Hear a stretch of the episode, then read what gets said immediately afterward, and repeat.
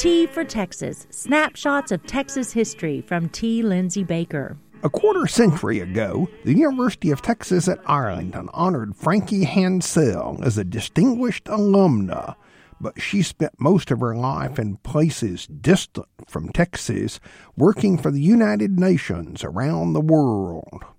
Frankie's story began on a farm near Cooper in Delta County, Texas. From there, in 1932, during the depths of the Great Depression, she went to the North Texas Agricultural College, the predecessor of UT Arlington. She worked her way through the school at a boarding house. At that time, one could earn a temporary Texas teacher's certificate with just two years of college.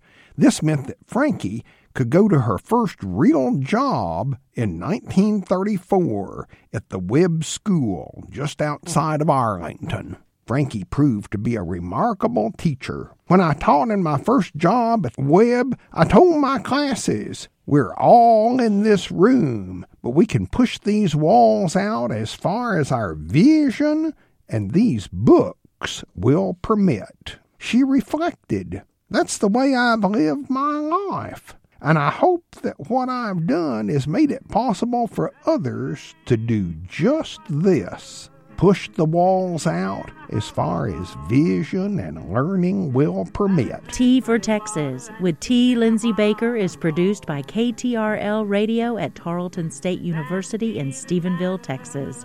More information at tfortexas.org.